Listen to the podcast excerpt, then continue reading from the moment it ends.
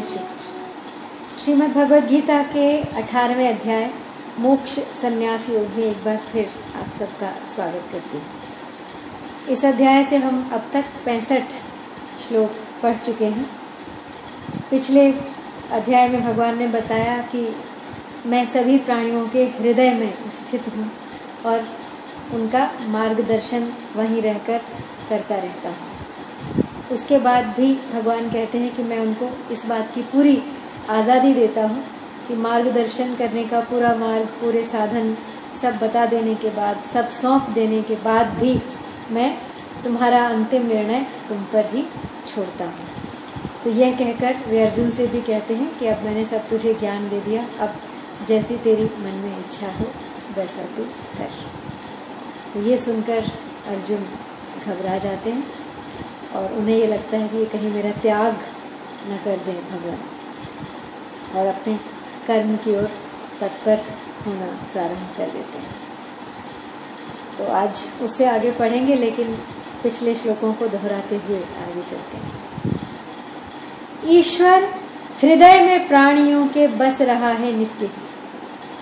सब जीव यंत्रारूढ़ माया से घुमाता है वही। इस हेतु ले उसकी शरण सब भांति से, सब ओर से। शुभ शांति लेगा नित्य पद उसकी कृपा की कोर से। तुझसे कहा अति गुप्त ज्ञान समस्त यह विस्तार से। जिस भांति जो चाहे वही कर पार्थ, पूर्ण विचार से। अब अंत में अति गुप्त हे कौनतेय कहता बात हूँ। अति प्रिय मुझे तो अस्तु हित की बात कहता तात रख मन मुझी में, कर यजन मम भक्त बन कर वंदना। मुझमें मिलेगा सत्य प्रण तुझसे, मुझे तो प्रिय घना। कह रहे हैं कि तू मुझे बहुत ज़्यादा प्रिय है, और अगर तू मेरी आज्ञानुसार कर्म करेगा तो तू मुझे प्राप्त हो जाएगा। तो मेरा भी इष्ट हो जाएगा। वैसे भी भगवान की दृष्टि में उनके सभी भक्त उनके इष्ट ही हैं। तो पीछे के दो श्लोकों में अर्जुन को आश्वासन देकर अब भगवान आगे के श्लोक में अपने उद्देश्य की अत्यंत गोपनीय सार बात बता रहे हैं। सर्वधर्मान परित्यज्य मामेकं शरणं व्रज। अहं त्वा सर्वपापेभ्यो मोक्षयिष्यामि माँ शुचः। यानी संपूर्ण धर्मों का आश्रय छोड़कर तू केवल मेरी शरण में आ जा। मैं तुझे संपूर्ण पापों से मुक्त कर दूँगा। तू इस बात की बिल्कुल भी चिंता न कर। कि संपूर्ण धर्मों का आश्रय धर्म के निर्णय का विचार छोड़कर अर्थात क्या करना है? क्या नहीं करना है इस सबको छोड़कर केवल एक मेरी शरण में आ जा। तो गीता का अध्ययन करने से यह मालूम होता है कि मनुष्य को किसी भी हालत में कर्तव्य कर्म का त्याग नहीं करना चाहिए। अर्जुन तो युद्ध रूप कर्तव्य कर्म को छोड़कर भिक्षा मांगना श्रेष्ठ समझते थे, परंतु भगवान ने इसका निषेध किया। इससे भी यही सिद्ध होता है कि यहाँ स्वरूप से धर्मों का त्याग नहीं है। अब विचार यह करना है कि यहाँ संपूर्ण धर्मों के त्याग से क्या लेना चाहिए? तो गीता के अनुसार संपूर्ण धर्मों अर्थात कर्मों को भगवान के अर्पण करना ही सर्वश्रेष्ठ धर्म है। इसमें संपूर्ण धर्मों के आश्रय का त्याग करना और केवल भगवान का आश्रय लेना दोनों बातें सिद्ध हो जाती हैं। तो धर्म का आश्रय लेने वाले बार बार जन्म मरण को प्राप्त होते हैं, इसलिए धर्म का आश्रय छोड़कर भगवान का आश्रय लेने पर फिर अपने धर्म का आश्रय या निर्णय लेने की आवश्यकता नहीं पड़ेगी। आगे अर्जुन के जीवन में ऐसा हुआ भी अर्जुन का कर्ण के साथ युद्ध हो रहा था। इस बीच कर्ण के रथ का पहिया पृथ्वी में धस गया। तो कर्ण रथ से नीचे उतरकर रथ के चक्के को, पहिए को निकालने का उद्योग कोशिश करने लगा और अर्जुन से बोला कि जब तक मैं यह चक्का निकाल न लूँ तब तक तुम ठहर जाओ क्योंकि तुम रथ पर हो और मैं रथ से रहित हूँ और दूसरे कार्य में लगा हुआ हूँ। ऐसे समय रथी को उचित है कि उस पर बाण न छोड़ो। तुम सहस्त्रार्जुन के समान शस्त्र और शास्त्र के ज्ञाता हो और धर्म को जानने वाले हो, इसलिए मेरे ऊपर इस स्थिति में प्रहार करना उचित नहीं है। तो कर्ण की बात सुनकर अर्जुन ने बाण नहीं चलाया। तब भगवान ने कर्ण से कहा कि तुम्हारे जैसे आतताई को किसी तरह से मार देना धर्म ही है, पाप नहीं और अभी अभी तुम छह महारथियों ने मिलकर अकेले अभिमन्यु को घेर कर उसे मार डाला। अतः धर्म की दुहाई देने से कोई लाभ नहीं है। हाँ यह सौभाग्य की बात है कि इस समय तुम्हें धर्म की बात याद आ रही है। पर जो स्वयं धर्म का पालन नहीं करता, उसे धर्म की दुहाई देने का कोई अधिकार नहीं। ऐसा कहकर भगवान ने अर्जुन को बाण चलाने की आज्ञा दी। तो अर्जुन ने बाण चलाना आरंभ कर दिया। इस प्रकार यदि अर्जुन अपनी बुद्धि से धर्म का निर्णय करते तो भूल कर बैठते। अतः उन्होंने धर्म का निर्णय भगवान पर ही रखा और भगवान ने धर्म का निर्णय किया। तो अर्जुन के मन में संदेह था कि हम लोगों के लिए युद्ध करना श्रेष्ठ है अथवा युद्ध न करना श्रेष्ठ है। यदि हम युद्ध करते हैं तो कुटुंब का नाश होता है। कुटुंब का नाश करना पाप है, इससे अनर्थ होगा। तो दूसरी तरफ़ हम लोग देखते हैं तो क्षत्रिय के लिए युद्ध से बढ़कर कोई श्रेयस्कर साधन नहीं। तो भगवान कहते हैं कि क्या करना है, क्या नहीं करना है, क्या धर्म है, क्या अधर्म है, इस पचड़े में तू क्यों पड़ता है? तू धर्म के निर्णय का भार मुझ पर छोड़ दे। यही सर्वधर्मान परित्यज्य का तात्पर्य है। यहाँ पे भगवान के सम्मुख होने पर भी कहते हैं कि संसार और शरीर के आश्रय के संस्कार रहते हैं, जो भगवान के संबंध की दृढ़ता होने पर मिट जाते हैं। लेकिन संबंध का, भगवान से संबंध का दृढ़ होना क्या है? भय, शोक, चिंता, शंका, परीक्षा और विपरीत भावना का न होना ही संबंध का दृढ़ होना है। यानी सबसे पहला, निर्भय होना। किसी भी तरह का कोई भय न हो, किसी प्राणी का, किसी भाव का। निशोक होना, किसी बात पे शोक न करना, किसी परिस्थिति में शोक न करना। निश्चिंत होना निशंक होना, किसी प्रकार की कोई शंका न होना भगवान को लेकर। फिर है परीक्षा न करना, कि भगवान है, नहीं है, इस बात की परीक्षा करने की भी कभी कोशिश न करना उनको मान लेना अनकंडीशनल विपरीत धारणा न करना, भगवान के विपरीत न सोचना। सिर्फ़ उस पर शंका करके ये सोचना कि मैं नहीं मानता, मैं इसका उल्टा करके देखता हूँ देखता हूँ क्या होता है। तो ऐसी भावना कभी मन में न लाना। भगवान के प्रति शरणागति का भाव गीता ने सबसे महान बड़ा बताया है। तो इस बारे में एक दृष्टांत है यहाँ। तो बहुत सारी भेड़ बकरियाँ जंगल में चरने गई। उनमें से एक बकरी चरते चरते एक लता में उलझ गई। तो उसको, उससे निकलने में बहुत देर लगी, तब तक अन्य भेड़ बकरियाँ साथ छोड़ के आगे निकल गई। अंधेरा हो रहा था। वह घूमते घूमते एक सरोवर के किनारे पहुँची। वहाँ किनारे की गीली ज़मीन पर सिंह का एक चरण चिन्ह अंकित था। तो वह चरण चिन्ह के शरण होकर उसके पास बैठ गई। तो रात में जंगली, सियार, भेड़िया, बाघ आदि प्राणी जो भी थे, बकरी को खाने के लिए पास में आए।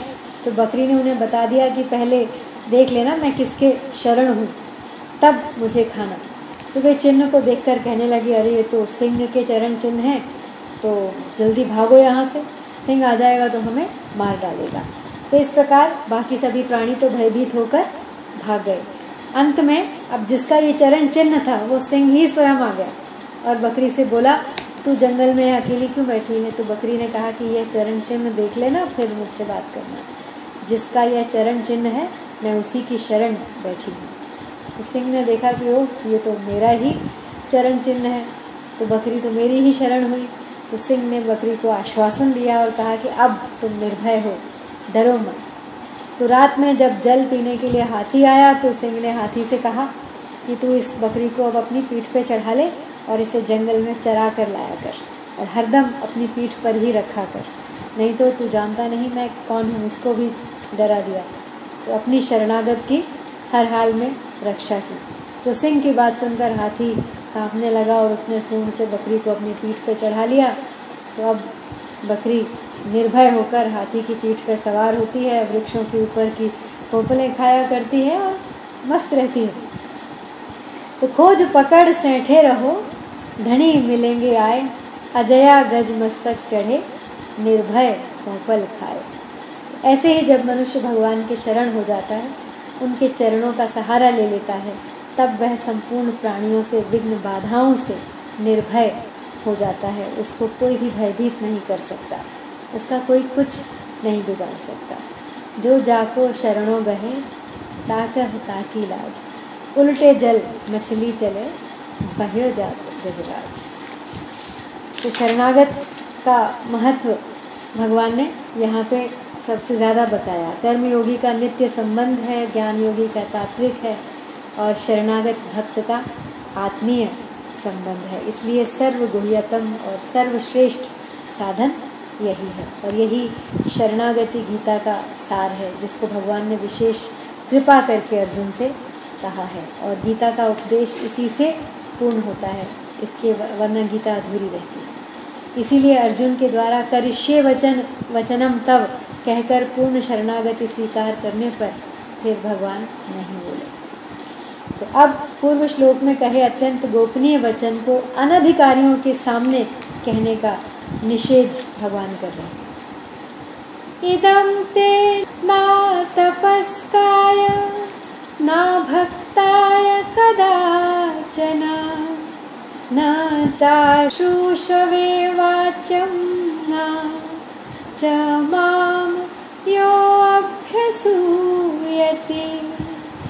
यानी यह सर्व गुह्यतम वचन, तुझे अतपस्वी को नहीं कहना चाहिए, अभक्त को कभी नहीं कहना चाहिए, तथा जो सुनना नहीं चाहता, उसको नहीं कहना चाहिए। और जो मुझमें दोष दृष्टि करता है, उसको भी कभी नहीं कहना चाहिए। तो अपने कर्तव्य का पालन करते हुए स्वाभाविक जो कष्ट आ जाए विपरीत परिस्थिति आ जाए, उसको प्रसन्नता पूर्वक सहने का नाम तप है। तप के बिना अंतकरण में पवित्रता नहीं आती और पवित्रता आए बिना अच्छी बातें धारण नहीं होती। इसलिए भगवान कहते हैं कि जो तपस्वी नहीं है, उसको यह सर्व गुह्यतम रहस्य नहीं कहना चाहिए। जो सहिष्णु अर्थात सहनशील नहीं है, वह भी अतपस्वी है, अतः उसको भी यह सर्व गुह्यतम रहस्य नहीं कहना चाहिए। तो यह सहिष्णुता भगवान ने बताया है कि चार प्रकार की होती है। द्वंद्व सहिष्णुता, यानी राग, द्वेष, हर्ष, शोक, सुख, दुख, मान, अपमान, निंदा, स्तुति आदि द्वंद्वों से रहित हो जाना। वेग सहिष्णुता, यानी काम, क्रोध, लोभ, द्वेष आदि के वेगों को उत्पन्न न होने देना। पर मत सहिष्णुता दूसरों के मत की महिमा सुनकर अपने मत में संदेह न होना और उनके मत से उद्विग्न न होना। चौथी है, परोत्कर्ष सहिष्णुता, यानी अपने में योग्यता, अधिकार, पद, त्याग, तपस्या आदि की कमी है तो भी दूसरों की योग्यता, अधिकार आदि की प्रशंसा सुनकर अपने में कुछ भी विकार न लाना। तो ऐसे अतपस्वी अर्थात असहिष्णु को सर्व गुह्यतम रहस्य न सुनाने का मतलब है कि संपूर्ण धर्मों को मुझमें अर्पण करके तू अनन्य भाव से मेरी शरण आ जा और इस बात को सुनकर उसके मन में कोई विपरीत भावना या दोष आ जाए तो वह मेरी इस सर्व गुह्यतम बात को सह नहीं सकेगा और इसका निरादर करेगा, जिससे उसका पतन हो जाएगा। तो ऐसे व्यक्ति को, जिसके मन में ऐसी इच्छा ही नहीं है कि मेरे वो अपने आचरणों, भावों आदि को शुद्ध करे, ऐसा उसका उद्देश्य ही नहीं है। उसको ये बात नहीं सुनानी है, क्योंकि इससे उसका, उस पर उल्टा ही असर होगा और वो उल्टा समझकर और अधिक दुर्गुण दुराचारों में लग जाएगा और मेरी इस सर्वगुह्यतम बात का भी दुरुपयोग हो जाएगा। तो इसलिए इसे कुपात्र को कभी न सुनाना। तो यहाँ भगवान ने अभक्त और दोष दृष्टि वाले को सर्वगुह्यतम वचन न कहने पर विशेष ज़ोर दिया है। क्योंकि यहाँ पे वो कह रहे हैं, अभक्त का अर्थ है भक्ति का विरोधी, जिसमें भक्ति का अभाव है। यहाँ पे अश्रुषवे का अर्थ है, जो अहंकार के कारण नहीं सुनना चाहता। जो बेसमझी से नहीं सुनना चाहता, उसको भी नहीं सुनाना है। तो अब गीता का यह प्रभाव है कि जो इसका इसका पाठ करेगा, इसको आगे बढ़ाएगा, लोगों तक पहुंचाएगा, उससे बढ़कर मेरा कोई प्यारा नहीं होगा। यह बात भगवान आगे के दो श्लोकों में बता रहे हैं।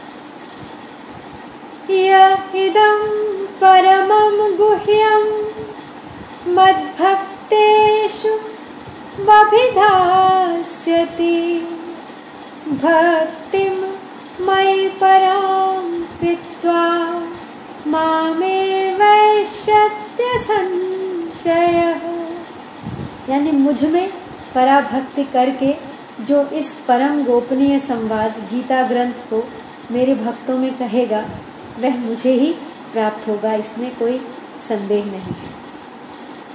तो यहाँ पे यह एकदम परम गुह्यम, इन पदों से पूरी गीता का परम गुह्य संवाद लेना चाहिए, जो कि गीता ग्रंथ कहलाता है। तो इसमें सब गुह्य, गुह्यतर गुह्यतम, सर्व गुह्यतम बातें आ जाती हैं। तो मद भक्तेशु अभिधास्यति।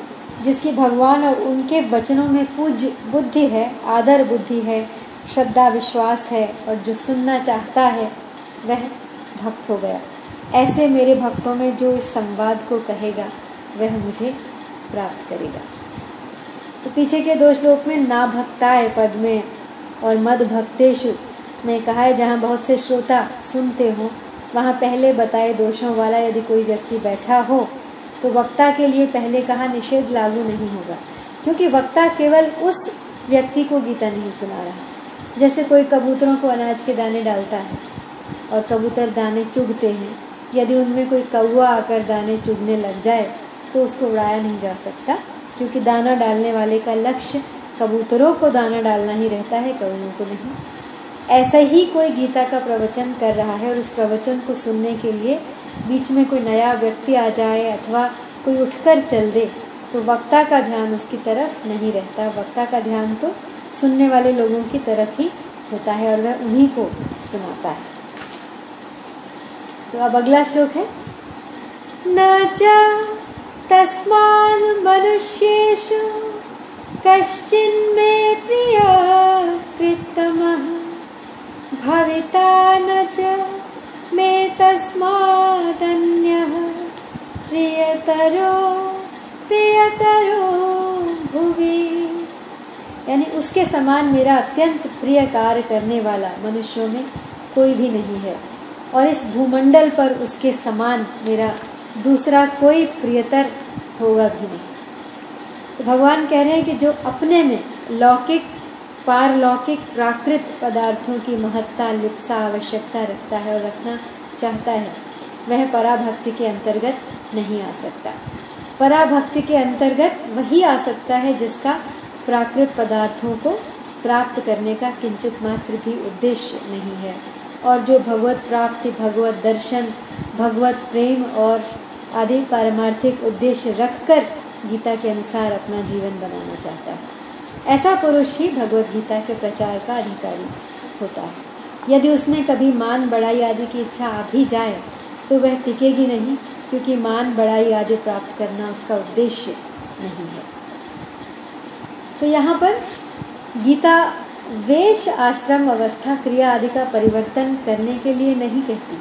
प्रत्युत परिमार्जन करने के लिए कहती है। परिमार्जन करना, साफ़ करना, स्वच्छ करना। अर्थात केवल अपने भाव को और उद्देश्य को शुद्ध बनाने के लिए ही कहती है। गीता की ऐसी युक्तियों को जो भगवान की तरफ़ चलने वाले भक्तों में कहेगा उससे उन भक्तों को पारमार्थिक मार्ग में बढ़ने की युक्तियाँ मिलेंगी। शंकाओं का समाधान होगा। साधक की उलझने सुलझेंगी। पारमार्थिक मार्ग की बाधाएँ दूर होंगी, जिससे वे उत्साह से सुगमता पूर्वक बहुत ही जल्द अपने लक्ष्यों को प्राप्त कर सकेंगे। इसीलिए वह भगवान को सबसे अधिक प्यारा होगा, क्योंकि भगवान जीव के उद्धार से प्रसन्न होते हैं। तो यहाँ परिशिष्ट भाव यही है कि जो मनुष्य भगवान का प्यारा हो जाता है, उसको कर्म योग ज्ञान योग भक्ति योग तीनों योग प्राप्त हो जाते हैं। और जिसमें गीता का प्रचार करने की योग्यता नहीं है, वह क्या करे? अब इसको भगवान आगे के श्लोक में बताते हैं। योग्यता नहीं है, भावना नहीं है। अध्येष्यते च इमं धर्म्यं संवादमहावयो। ज्ञानयज्ञेन तेनाहमिष्टः। श्याम इति मे मतिः। यानी जो मनुष्य हम दोनों के इस धर्ममय संवाद का अध्ययन करेगा, उसके द्वारा भी मैं ज्ञान यज्ञ से पूजित होऊँगा, ऐसा मेरा मत है। तो भगवान कह रहे हैं, तुम्हारा और हमारा यह संवाद शास्त्रों, सिद्धांतों के सार रूप धर्म से युक्त है। यह बहुत विचित्र बात है कि परस्पर साथ रहते हुए तुम्हारे हमारे बहुत वर्ष बीत गए, परंतु हम दोनों का ऐसा संवाद कभी नहीं हुआ। ऐसा धर्ममय संवाद तो कोई विलक्षण अलौकिक अवसर आने पर ही होता है। तो जब तक मनुष्य संसार से, मनुष्य की संसार से उकताहट न हो, वैराग्य या उपरति न हो, और हृदय में जोरदार हलचल न मची हो, तब तक उसकी असली जिज्ञासा जागृत नहीं होती। अध्यक्षते। का तात्पर्य है कि इस संवाद को कोई ज्यो ज्यो पढ़ेगा, पाठ करेगा, याद करेगा, उसके भावों को समझने का प्रयास करेगा क्यों ही क्यों उसके हृदय में उत्कंठा बढ़ेगी। वह ज्यो ज्यो समझेगा त्यों त्यों उसकी शंका का समाधान होगा।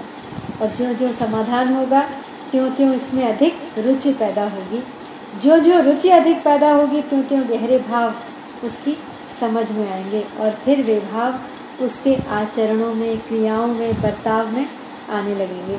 आदर पूर्वक आचरण करने से वह गीता की मूर्ति बन जाएगा। उसका जीवन गीता रूपी सांचे में ढल जाएगा।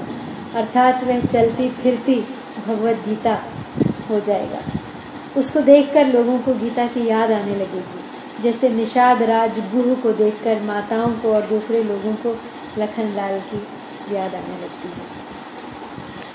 दूसरा भाव यह है कि पाठ करने वाला यदि गहरे भावों में नहीं भी उतरता है, केवल पाठ मात्र या याद मात्र करता है तो भी उससे मेरे हृदय में और तेरे मेरे संवाद की उत्कंठापूर्वक किए गए तेरे प्रश्नों की और मेरे दिए हुए गहरे वास्तविक उत्तरों की एक गहरी मीठी स्मृति बार बार आने लगती है। तो इस प्रकार गीता का अध्ययन करने वाला मेरी बहुत भारी सेवा करता है, ऐसा मैं मान लेता हूँ। एक दृष्टांत दिया उन्होंने इसी बात को समझाने के लिए, कि विदेश में किसी जगह एक जलसा हो रहा था, उसमें बहुत से लोग इकट्ठे हुए थे।